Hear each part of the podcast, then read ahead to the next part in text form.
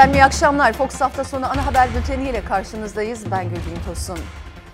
Bugün etiketimiz insanlık nerede? Bugün ne yazık ki yüreğinizi burkan görüntüler izleyeceksiniz bültende. Masum sivillerin gece yarısı gerçekleştirilen saldırıyla uykularında katledildiği Azerbaycan topraklarından bahsediyorum. 1992'de kurulan Minsk grubu o tarihten beri bu işin yani Dağlık Karabağ meselesinin çözümsüz bırakılmasına katkı sağlıyor sadece. Dünyada 3 maymunu oynuyor adeta ve tüm dünya bu savaş suçuna susarak ortak oluyor.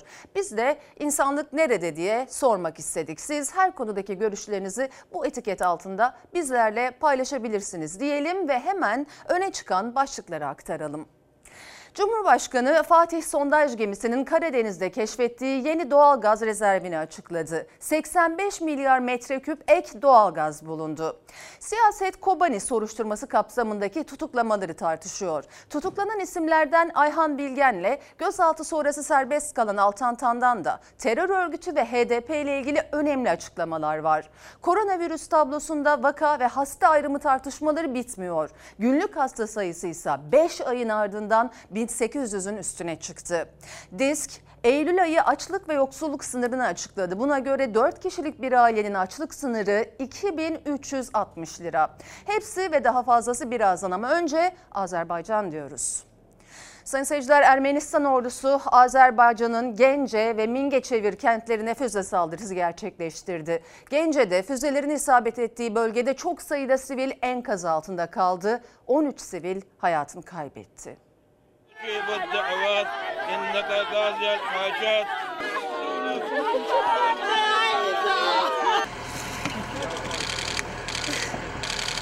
Ermenistan dünyanın gözü önünde yine masum sivilleri hedef aldı. Bir hafta içinde ikinci kez Gence'yi vurdu.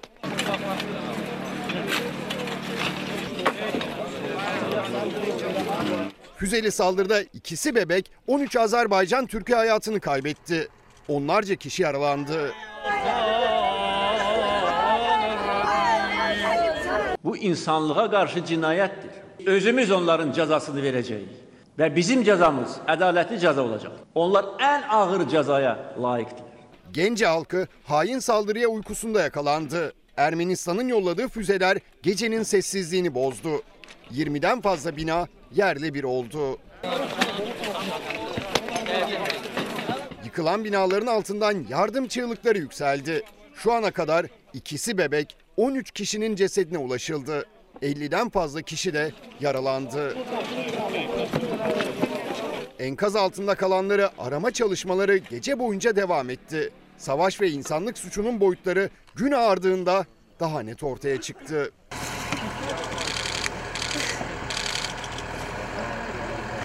Sami Rahman Sağ olun abi Genceliler bir yandan enkaz altında kalan yakınlarına ulaşmaya çalıştı. Diğer yandan saldırıda kurban verdikleri yakınlarını gözyaşları içinde defnetti. Defnedilenler arasında biri 10 aylık, biri 1 yaşında iki bebek de vardı.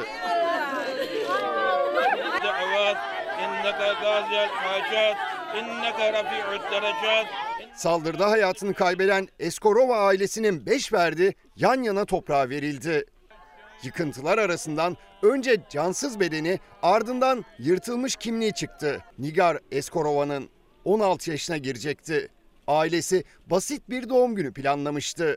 Ama genç kız yeni yaşını kutlayamadan katledildi.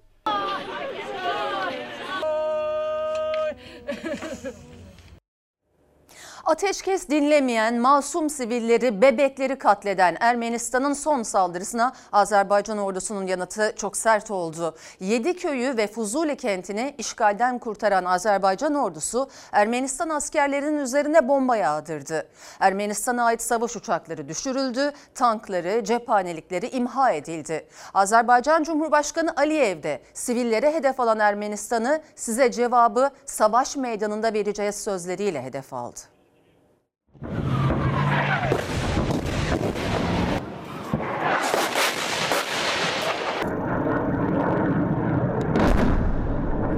Ermenistan gece yarısı sivillere hedef aldı. Azerbaycan ordusu misliyle yanıt verdi. iki Su-25 savaş uçağı ve bir insansız hava aracını düşüren Azerbaycan onlarca askeri sığınağı da imha etti.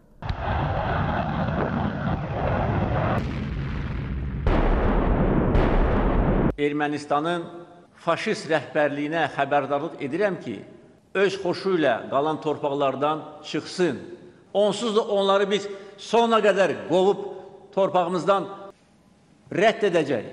Azerbaycan ordusu 1993 yılında işgal ettiği Fuzuli kentini işgalden kurtardı. 8 köyü daha Ermenistan ordusundan temizledi. Savunma Bakanlığı askeri birliklere yönelik operasyonların görüntülerini paylaştı.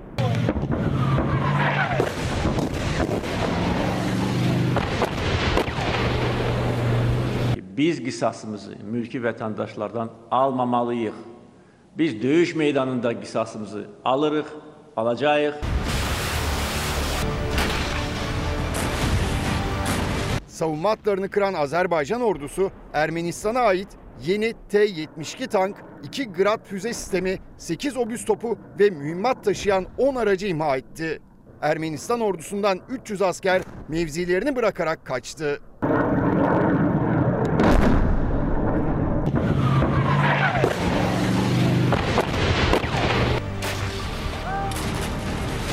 Tüm cephelerde ilerleyişini sürdüren Azerbaycan ordusu Ermenistan'a ait iki savaş uçağını düşürdü. İnsani ateşkesi ihlal ederek Terter ve Ağdam bombalayan Ermenistan güçlerine ait bir insansız hava aracı da etkisiz hale getirildi. 27 Eylül'de başlayan saldırıların şiddetlenmesinin ardından iki ülke 10 Ekim'de Rusya'nın devreye girmesiyle ateşkes imzalamıştı. Geçen bir hafta süresince Ermenistan ateşkes dinlemedi, sivil vatandaşları vurmaya devam etti.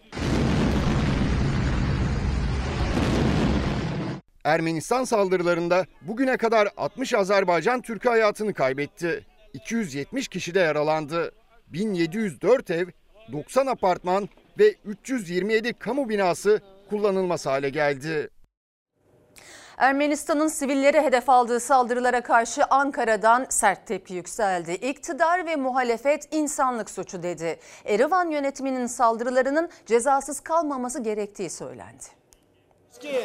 Sen de bura ver, bura diyor. Azerbaycan'da hakkın ve haklının yanında durmayı sürdüreceğiz. Ermenistan savaş suçu işlemeye, sivilleri katletmeye devam ediyor. Çoluk çocuk demeden masum insanları öldürüyor. Bu vahşete sessiz kalmak, bu cinayetlere ortak olmak demektir. İnsanlıktan nasibini almayanlar işledikleri suçun hesabını verecek. Ermenistan'ın sivillere hedef alan saldırılarına karşı Ankara yine ortak ses yükseltti.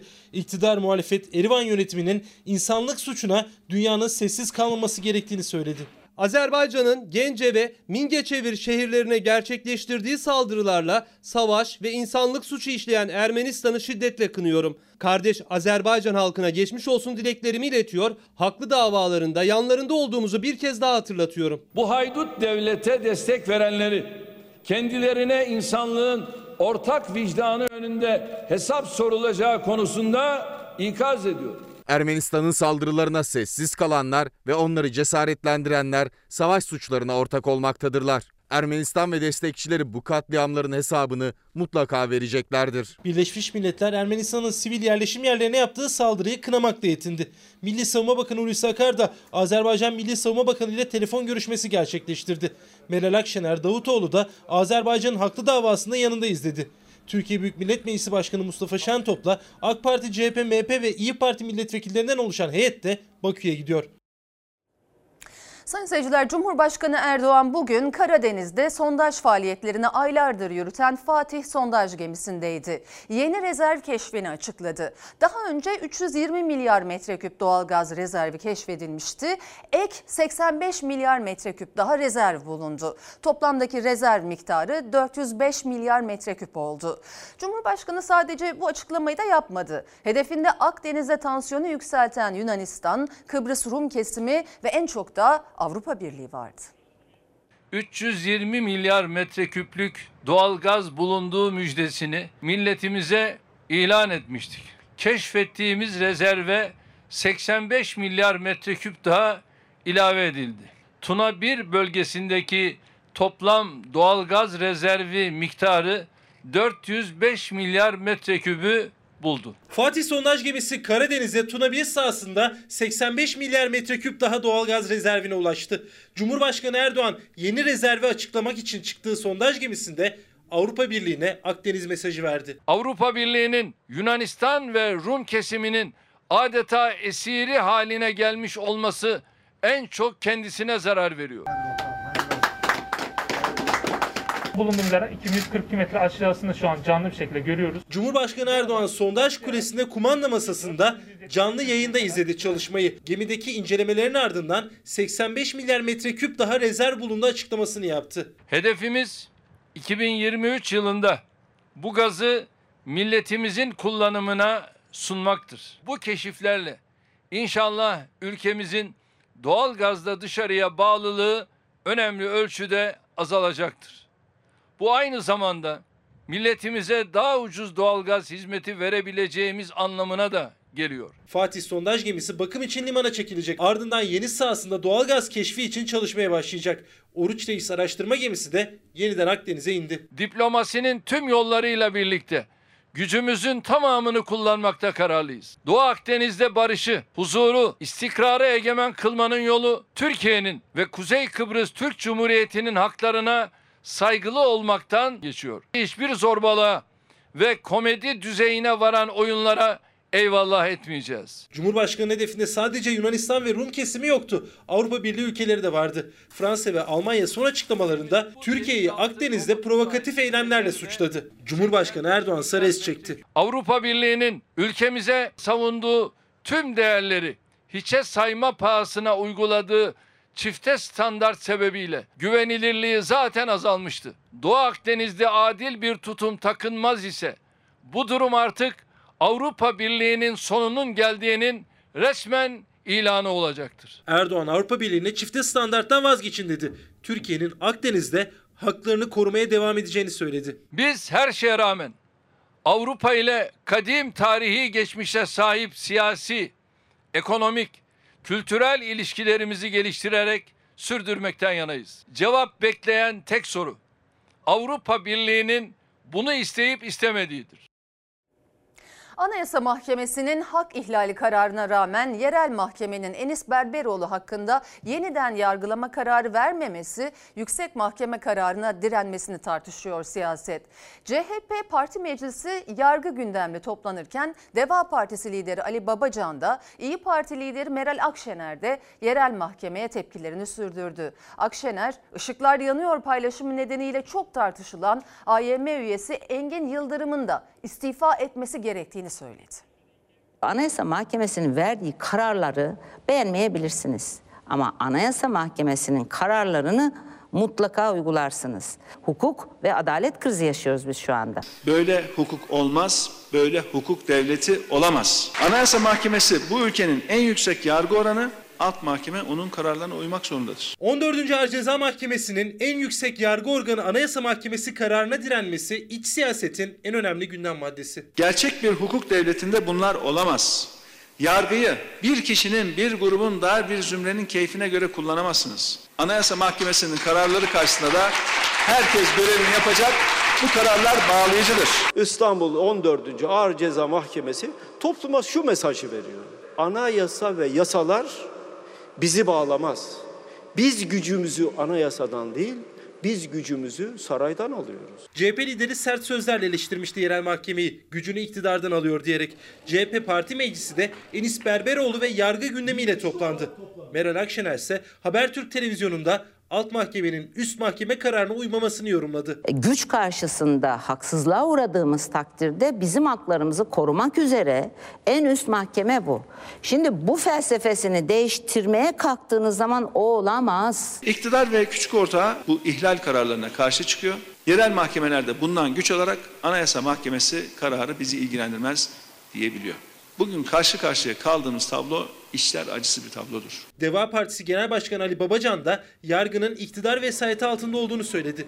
Işıklar yanıyor paylaşımıyla gündem olan Anayasa Mahkemesi üyesi Engin Yıldırım'a İyi Parti Genel Başkanı'ndan istifa çağrısı geldi. Bence istifa etmeli. Hiç yoktan zaten Anayasa Mahkemesi'ne ok atıldığı bir dönemde o tartışmayı haklı noktaya getirecek bir davranış biçiminin doğru olmadığını düşünüyorum. Akşener, MHP lideri Bahçeli'nin Anayasa Mahkemesi yeniden yapılandırılsın çağrısına da karşı çıktı. Anayasa Mahkemesi hepimizi koruyan bir vasfa sahip.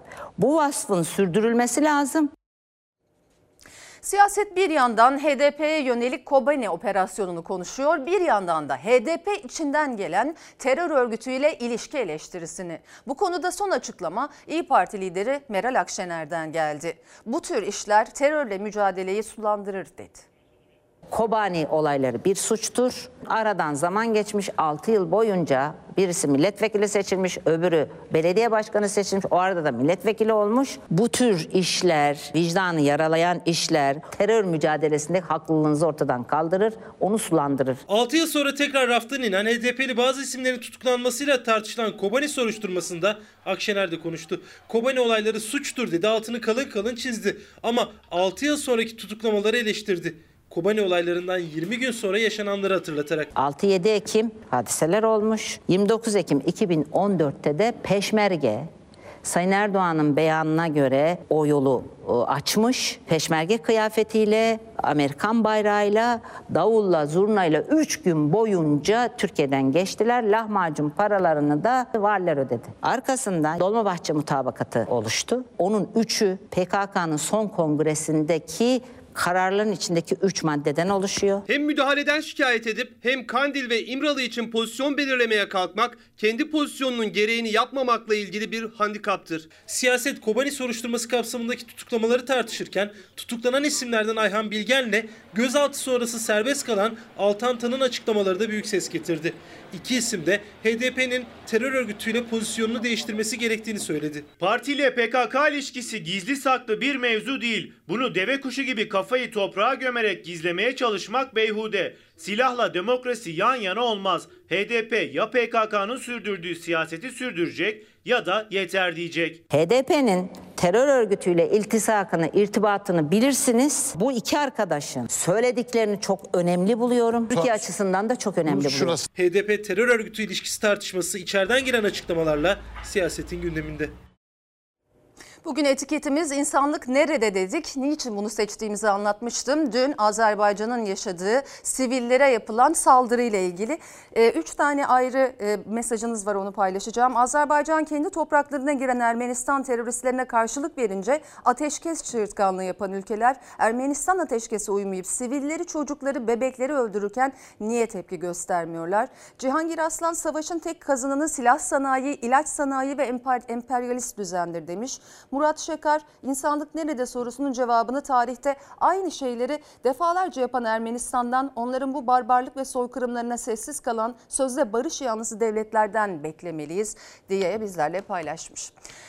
Sayın seyirciler, 2009 yılında Türk Silahlı Kuvvetleri'nin kalbine kozmik odaya girilmesi hakkındaki davada dün karar verildi. İçinde dönemin savcısı ve hakiminin olmadığı, sadece asker ve polislerin yargılandığı kozmik oda kumpas davasında hiçbir sanığa casusluktan ceza verilmedi. Bu karara muhalefetin hukukçu isimleri tepkili.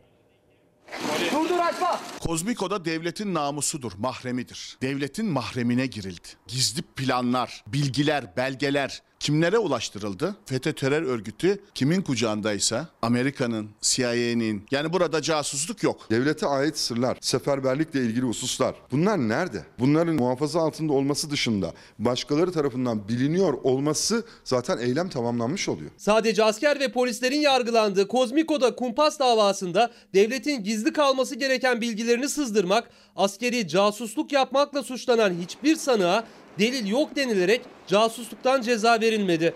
Davanın bir numaralı sanığı da beraat etti. Muhalefet tepkili. Hakim savcının biz emirlerini yerine getirdik diyen kolluk görevlileri, terör birimleri ceza almış. E, geri kalan 2013'te savcılığa teslimini sağlayanlar beraat ediyorlar. Hiçbir mantıklı açıklama bizi tatmin etmeyecek. 2009 yılında girildi Kozmik Oda'ya. Başbakan yardımcısı olan Bülent Arınç'a suikast iddiasıyla. Dönemin savcısı FETÖ'den hükümlü, hakimi firari. O dönem görev yapan polis ve askerlerin devlet sırrı olan gizli bilgi ve planları sızdırmaktan yani casusluktan yargılandıkları davada bir numaralı şüpheli bir başka FETÖ davasından ağırlaştırılmış müebbet hapis cezası alan eski Genelkurmay Adli Müşaviri Muharrem Köse'ydi. Ancak casusluktan beraat etti. Beraat etmiş sanıklardan adli müşavir soruşturma savcısını arıyor. Ki soruşturma savcısı da şu an tutuklu. Kasada diyor böyle böyle bir belge var diyor. E, savcı da derhal getirin diyor. Devlet sırlarını kopyalattırıp, imaj aldırıp bu süreci yönetmek mümkün değil. Bununla ilgili herkes sorumludur. İyi Parti Genel Sekreteri hukukçu Uğur Poyraz eski adli müşavirin Kozmikoda davasından beraat etmesini eleştirdi. Bu kadar yaygara kopartılarak başlatılan bir operasyon. Kritik bir olaydır. Bu sürece ilişkin hassasiyeti ortadan kaldıran ve temelsiz bırakan bir karar ortaya çıktı. Gazetecileri, milletvekillerini suçsuz olduğu halde casuslukla suçluyorsunuz. Ama kozmik odaya girenler, en gizli planlarını bir yerlere taşıyanlar yalnızca FETÖ üyesi. Gerçeklerin üzeri örtülmek isteniyor. Mahkemenin Kozmik Oda davasında casusluk yok kararıyla 54 sanık beraat etti. 28 sanığa ise sadece örgüt üyeliğinden 2 yılla 10 yıl arasında cezalar verildi. CHP FETÖ ile mücadele böyle olmaz dedi. FETÖ ile gerçek mücadele böyle mi yapılır? Kozmik oda nasıl açıldı? Açın talimatını kim verdi? Kozmik odayı açın talimatını verenler siyasi ayaktır. Ekonomideki gündem MHP lideri Devlet Bahçeli'nin başlattığı askıda ekmek kampanyası. En sert tepki Deva Partisi Genel Başkanı Ali Babacan'dan geldi. Babacan MHP liderine bu nasıl utanmazlıktır diye seslendi.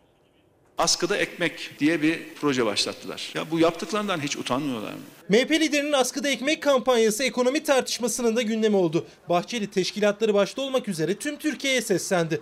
Askıda ekmek kampanyasına destek istedi.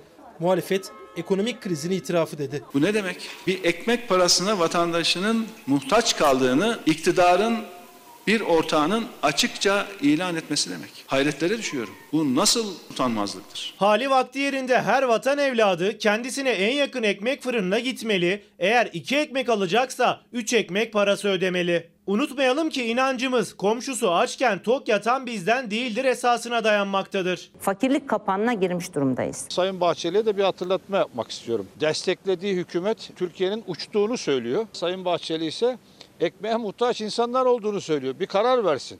Türkiye uçuyor mu? Ekmeğe muhtaç mı? Ekonomide yıkım ve kriz çığırtkanlığı yapanlara aziz millet varlığı icazet vermeyecektir. MHP lideri salı günkü grup toplantısında muhalefetin ekonomik tablo ilişkin eleştirilerine karşı çıkmış, kriz çığırtkanlığı yapıyorlar demişti. Başlattığı askıda ekmek kampanyası iktidarın ekonomi politikasına verdiği destek nedeniyle eleştirildi. Siz bir ülkede adaleti askıya alırsınız. Demokrasiyi askıya alırsanız işte o ekmeği de askıya koymak zorunda kalırsınız. Ekonomiyle ilgili aslı astar olmayan iftira ve isnatlar zilletin ana aktörleri tarafından propaganda malzemesi olarak kullanılmaktadır. Söze gelince yerli diyorlar, milli diyorlar. Milliyetçilik askıya ekmek koymak değildir arkadaşlar. Milliyetçilik bu ülkenin her bir vatandaşını kucaklayabilmektir. Doğuştan gelen haklarını olduğu gibi teslim etmektir. Refahını yükseltmektir. Milliyetçilik bu ülkeyi topyekün kalkındırmaktır.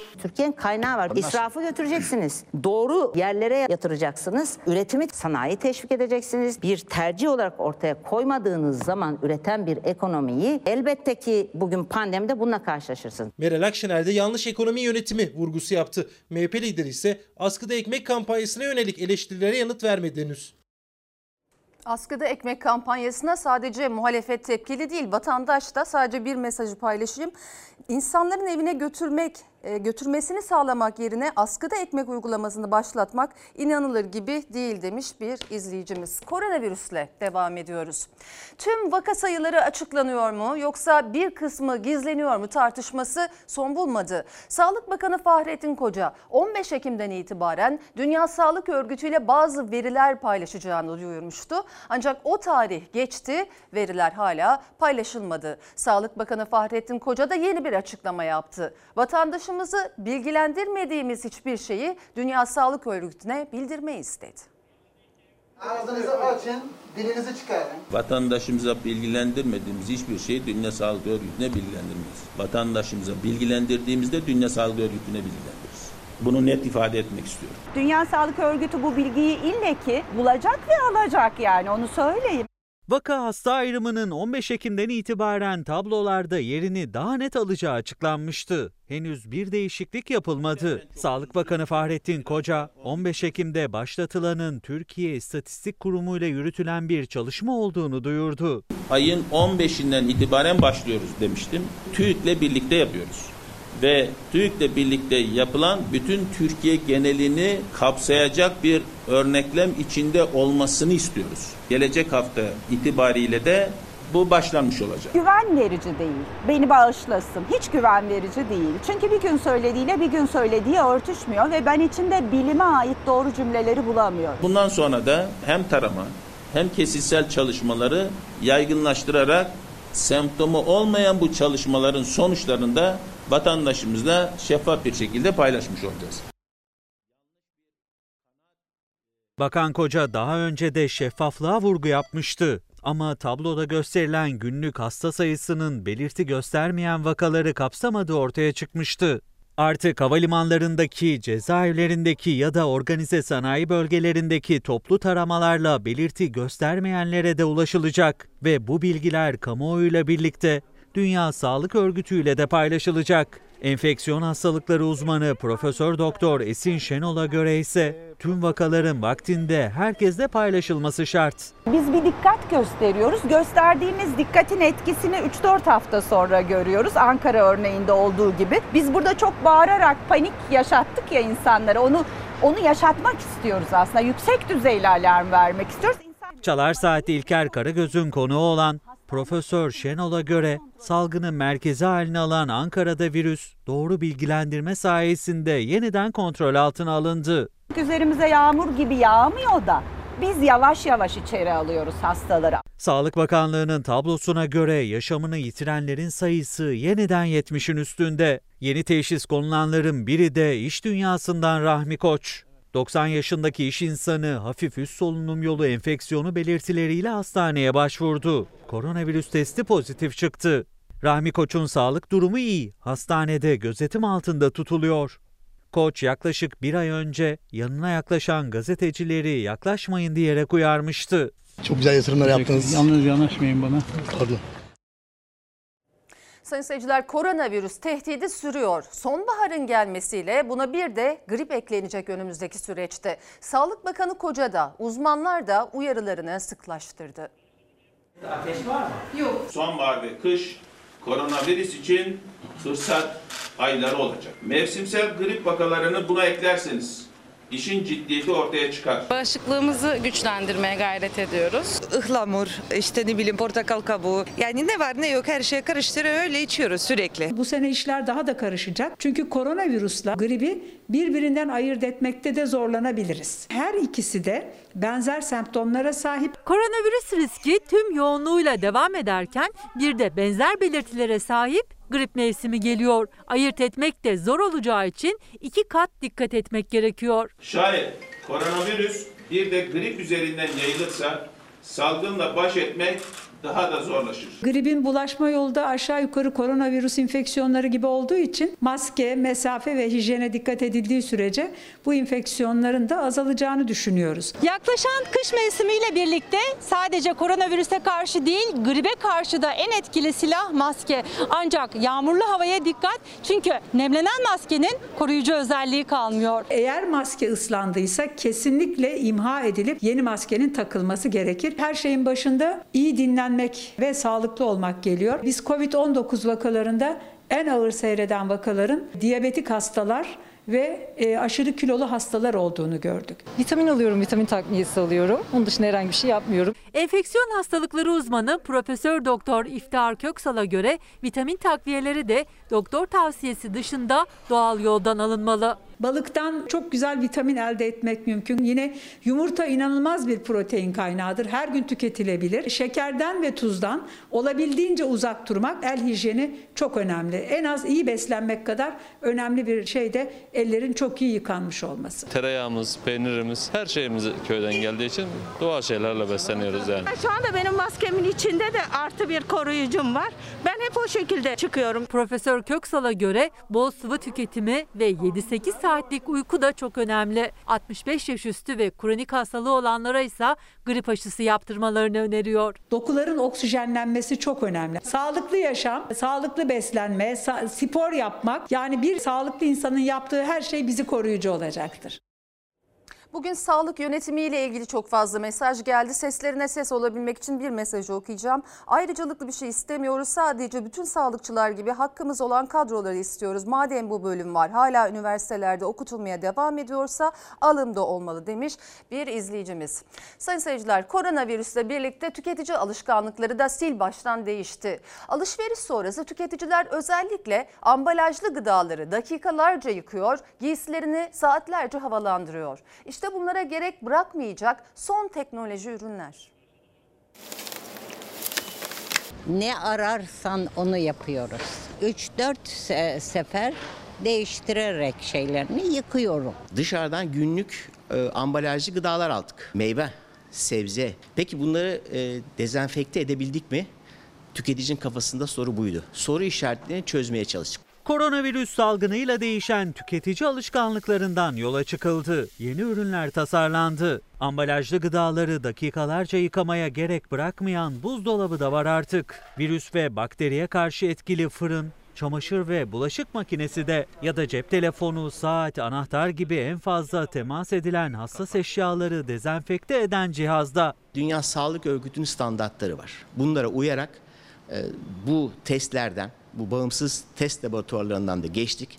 Sağlık Bakanlığımızın da desteğiyle onların da onayını aldık. Koronavirüs salgınıyla birlikte birçok kişi günlük yaşantısını derinden etkileyen alışkanlıklar edindi. Başta temizlik anlayışı sil baştan değişti. Özellikle de dışarıdan alınan gıda ürünleri yıkanıyor, siliniyor, mutfağa, buzdolabına öyle konuluyor. eve sokulmadan içerisi boşaltıp çamaşır suyu sularla temizlenip kuruması beklenip öyle yerleştirildi. Özellikle ev hanımları alışverişten gelir gelmez ambalajlı gıda ürünlerini dakikalarca yıkıyor, yıkıyor ama tabii bir tereddüt de oluşuyor. Temizlendi mi, temizlenmedi mi diye. İşte firma bu ihtiyaçtan yola çıkarak özel bölmeli bir buzdolabı geliştirdi. Gıda ürünleri yıkanmaya ihtiyaç duyulmadan işte bu ambalajlı ürünler bu bölmede 40 dakika kaldıktan sonra virüs ve bakterilerden arındırılıyor. Ambalajlı gıdanızı koyuyorsunuz, ultraviyole bölümü çalıştırıyorsunuz, temizleme gerçekleşiyor. Yüzlerce tüketiciyle yapılan araştırmalar sonucunda firmanın tasarladığı bir diğer cihazda virüs riski taşıyan giysilerle ilgili. Bu kurutma makinesi ultraviyole ışınlarla çalışıyor. Giysilerin saatlerce havalandırılmasına gerek kalmadan hijyen imkanı sunuyor. Buharla, ultraviyole ile beraber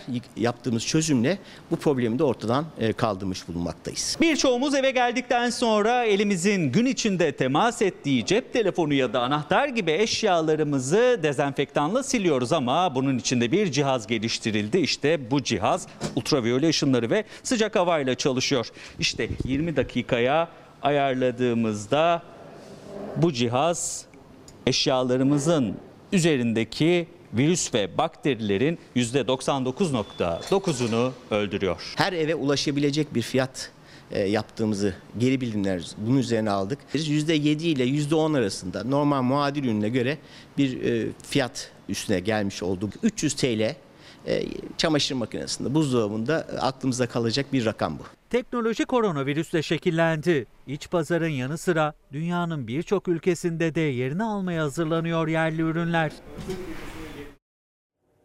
Sayın seyirciler diske bağlı Birleşik Metal İş Sendikası Eylül ayının açlık sınırını açıkladı. 4 kişilik bir ailenin sadece sağlıklı beslenebilmesi için gıdayı ayırması gereken para günlük 79 lira. Açlık sınırının daha altında yaşıyorum. Şu an 1900 lira alıyorum emekli. Çocuk okutuyorum. Aldığımız maaş ortada. Asgari ücretin biraz üstünde alıyoruz. Asgari ücret 2324 lira. Diskin açıkladığı açlık sınırı ise 2360 lira. Yani sağlıklı beslenebilmek için bile yeterli değil asgari ücretlinin maaşı. Bir de koronavirüs döneminde işten çıkarmalar yasaklandığı için devreye giren ücretsiz izin ve kısa çalışma ödeneğiyle ayın sonunu getirmeye çalışanlar var. Onların evine giren para açlık sınırının yanına bile yaklaşamıyor. Böyle bir ülkede açlık sınırı dediğin zaman çok zor yani. Hepimizin Allah yardımcısı olsun. Diske bağlı Birleşik Metal İş Sendikası yaptığı hesaplamayı iki çocuklu 4 kişilik bir ailenin dengeli beslenebilmesi için günlük 79 liraya ihtiyacı var. Oysa ücretsiz izin maaşı günlük 39 liraya denk geliyor. Açlığında bir sınırı var. 4 kişilik bir ailenin sağlıklı beslenebilmesi için gereken günlük para 79 lira olarak görünüyor. Ancak ücretsiz izne çıkartılanlara günlük verilen para açlık sınırının da yarısı kadar. Düşünebiliyor musun ki asgari ücretli çalışan adam 60 lira 70 liraya geliyor yemiyesi. Günlük 79 lira. Harcıyor musun? Para olsa harcayacağız da yok ki harcayalım. Gitgide maaşlar eriyor gıda karşısında. 79 liralık günlük beslenme listesinde başı süt ve süt ürünleri çekiyor. Günde 28,5 liranın sadece süte peynire harcanması gerekiyor sağlıklı beslenebilmek için süt ürünleri eti bile sollamış durumda. İyi bir peynirin fiyatını biliyor musunuz? 45-50. Etin fiyatı nasıl? 45-50 civarında. Beyaz peynirle etin fiyatı aynı mı? Aşağı yukarı aynı. Tereyağı, peynir gibi mesela şeyler. Devamlı her gittiğinizde mesela hep zamlı zamlı oluyor. Bir kilo almıyorsun da atıyorum yarım kilo. Ya da yarım alamıyorsan onun yarısını. Eskiden de o böyle kiloyla falan almak şu anda yok yani her şey öyle. Hani ben sebze de olsun meyve de olsun. Beyaz peynirin kilosu 35 liradan başlıyor, iyisi 70 liraya dayanıyor. Kaşarsa 45 lira civarında. En ucuz tereyağı artık 55 lira. Zaten 5 liranın altında süt de yok. Edirne inek peyniri tam yağlı 39.75'ten başlıyor. İnek peyniri tam yağlı var 46 liraya. Ezinemiz var 47.500. En pahalısı 47.75'e var. Tam yağlı koyun peyniri var 69.75. Taze kaşar 48.90. Bir de 51 liraya var. Trabzon tereyağı var 54.75. Kilosu normal 5.35'e geliyor. Sütün. 3 kilosu evet 15.95. En kötü peynir alayım desem 30 liradan aşağı değil. Et 45-50 lira. Altınla kafa kafaya gidiyorlar yani böyle söyleyeyim. Artan fiyatlar TÜİK'in rakamlarında pek yer bulamasa da Merkez Bankası'nın beklenti anketinde yıl sonu enflasyon tahmini %11,46'dan %11,76'ya çıktı. Dolar beklentisi ise 7 lira 60 kuruştan 7 lira 90 kuruşa yükseldi. Yani yıl sonuna doğru ceplerin rahatlayacağına dair umut da yok. Her akşam yoğurt alayım veya ne bileyim süt alayım, peynir alayım. Bu hafta sonu güzel bir kahvaltı yapayım. Yok malum alamıyoruz. Yumurta fiyatları günden güne artıyor. Döviz kurundaki artış ve ihracatın yeniden başlamasıyla sadece 4 ayda kolide 12 lira fark etti. Yine hem üretici kazanamıyor hem de tüketici pahalıya satın alıyor. Sırf oğlum istedi diye alıyorum. İnanın çok pahalı yoksa. 15 tanesini 13 liraya olur mu dedi. Olur diyorum mecbur diyorum çünkü iş yok. Pahalı o geliyor millete alamıyor. En yüksek fiyat hala ucuz olması, tüketicide pahalı olması. Marketler ve diğer tüketim yerlerinde yumurta e, üreticiden alınanın iki katı, üç katı fiyata satılıyor. Koronavirüs nedeniyle aylarca duran yumurta ihracatı yeniden başladı. Yerli yumurtaya yurt dışı kapısı açılınca iç piyasada fiyatlar tırmanışa geçti. Üreticinin birkaç kuruşluk zammı tüketiciye yine yumurta başına 40-50 kuruş olarak yansıdı. Bu da 30'luk koli için 12 lira fark demek. Yumurta da ayrı bir borsa gibi bir şey herhalde ya. Yükseliyor, düşüyor altın gibi. İhracata çok bağımlı bir yapı var. Yani ihracat yapıldığı zaman fiyat artıyor, ihracat durduğu zaman fiyatlar düşüyor. Türkiye ağırlıklı olarak Irak'a yapıyordu yumurta ihracatını bir süre tamamen durdu. Sonra hem ihracat başladı hem de üreticinin maliyetleri artan döviz kuru nedeniyle katlandı. Üretici açısından bakıldığında en önemli sorun girdi maliyetleri. Yemin %40'ı %50'si ithal ediliyor. Daha önce 300 dolara ithal edilen soya şu anda tonu 500 dolara yaklaştı. Üreticinin yaptığı zamsa markete katlanarak geliyor. TÜİK'e göre bile Ocak ayından bu yana yumurtanın fiyatı %13 zamlandı. Markette pazardaki artış çok daha fazla. Afyon ki yumurta üretiminin %20'si Afyon'dan İstanbul'daki marketlere teslim fiyatı şu anda 52 kuruş. Marketlerde satın almaya baktığınız zaman bunun iki katı. İstanbul'da yumurtanın tanesi en ucuz 1 lira, pazarda da fiyatı 1 lira ile 1,5 lira arasında değişiyor. Orta halli bir pazarda bile 1 liradan satılıyor yumurta. Üstelik eskiden bu fiyatı organik olanlar satılırdı. Sadece bir ayda bile 20'li yumurta kutuları 4-5 lira zam gördü. 17 miydi öyle bir şeydi herhalde ya geçen ay. Şimdi 20 lira civarında yani. Ben emekliyim mesela. Yani zorlanıyoruz. Kolisi 25 lira. Daha önceden 20 liraydı. Hiç yansıtmadı.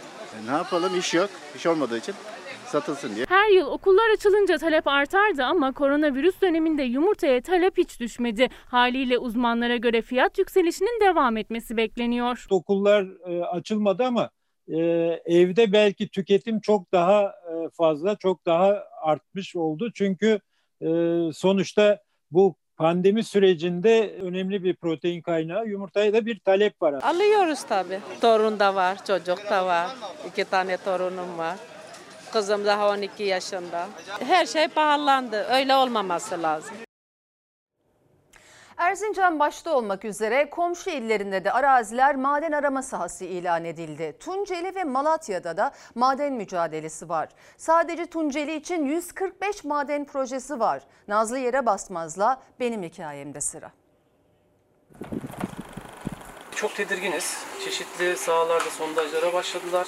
Korku içindeyiz. Yani gece uykularımıza giriyor. Madenin damarları Kemaliye ilçesine bizim Erzincan'a bağlı, Malatya'ya bağlı, Arapgir ilçesine, Tunceli'ye bağlı, Pülümür ilçesine dayanmaktadır. O devasa maden daha da büyümek istiyor. Erzincan il için komşu ilçesi Kemaliye'nin köylerinde de sondaj çalışmaları başladı. Sadece Erzincan'da değil, Malatya'da ve Munzur dağlarının gölgelediği Tunceli'de maden sahası ilan edilen yerli yabancı farklı şirketlerin arama çalışması yaptığı bölgeler var. Biz gitsek Kanada'da, Amerika'da veya Rusya'da, Almanya'da Buralarda bir tane çakıl taşı dahi alamayız. Bu doğa, bu doğal yaşam, su kaynaklarımız, özellikle bu bölgenin çok kaliteli sulara sahip olduğunu düşünürsek feda edilmemeli. Üstelik devletin bunda %2 gibi bir kazancının olduğunu düşünürsek gerçekten e, devede tüy gibi bir kazançtan bahsediyoruz. Kemaliye uzun süredir maden mücadelesinde. Çalışmalara dur demek için bilgilendirme toplantısına itiraz ettiler.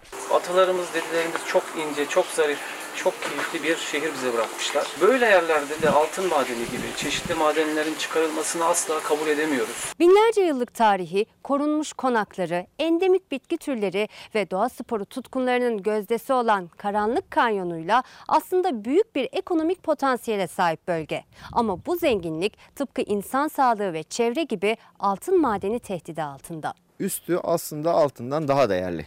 20-30 yıl boyunca elde edilecekleri karı burada milyonlarca yılda oluşmuş e, bir doğayı tahrip etmek karşı karşıya bırakılıyor. 149 arım vardı. Şu an 30 arım var.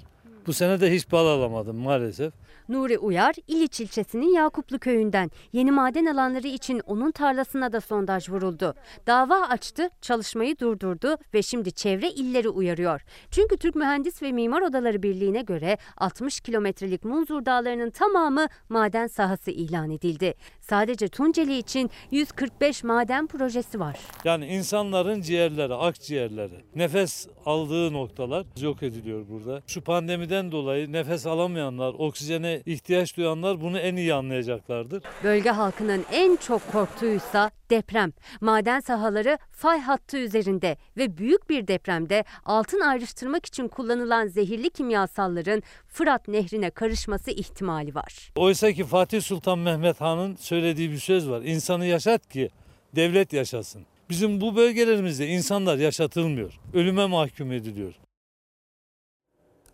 Sayın seyirciler e, Selçuk Tepeli'nin ismini kullanan sahte hesaplar var. Özellikle Twitter'da. Kendisinin de kurumumuzun da görüşlerini yansıtmayan paylaşımlar yapılıyor orada. Lütfen itibar etmeyiniz diyelim ve gerçek hesabı paylaşalım. Arkamda görüyorsunuz Twitter'daki hesabı Selçuk Tepeli ama 2K ile ee, Instagram hesabı da Selçuk Tepeli Official. Doğru hesaplar bunlardır. Bugün Azerbaycan'la başladık. Azerbaycan'la bitirelim. Bir izleyicimiz demiş ki Kafkas bölgesindeki halkları birbirine düşüren emperyalist devletlerdir. Savaştan karlı çıkanlar silah tüccarlarıdır. Savaş insanlık için acı, kan, gözyaşı ve yıkım demektir. Bir tane daha var onu da paylaşmak istiyorum. İnsanlık sınav veriyor. Savaş suçlusu, insanlık suçlusu Ermenistan'a karşı nasıl tutum takınacak göreceğiz. Kör, sağır ve dilsiz rolümü oynayacak göreceğiz. Şu anda yaptıkları o ne yazık ki. Sayın seyirciler bültenin sonunda e, bir ödül aldım. Onu sizlerle paylaşmak istiyorum. İkinci Uluslararası Gıda Kalitesi Zirvesi'nde beni de ödüle layık görmüşler. Kendilerine çok teşekkür ediyorum efendim. Şimdi ara veriyoruz. Efendim Fox hafta sonu ana haber bültenini burada noktalıyoruz. Fox'ta yayın Zümrüde Anka'nın yeni bölümüyle devam edecek. İyi bir akşam geçirmenizi diliyoruz. Hoşçakalın. Dostuma her köşesi cennetin ezilir yerler için bir başkadır benim memleketim.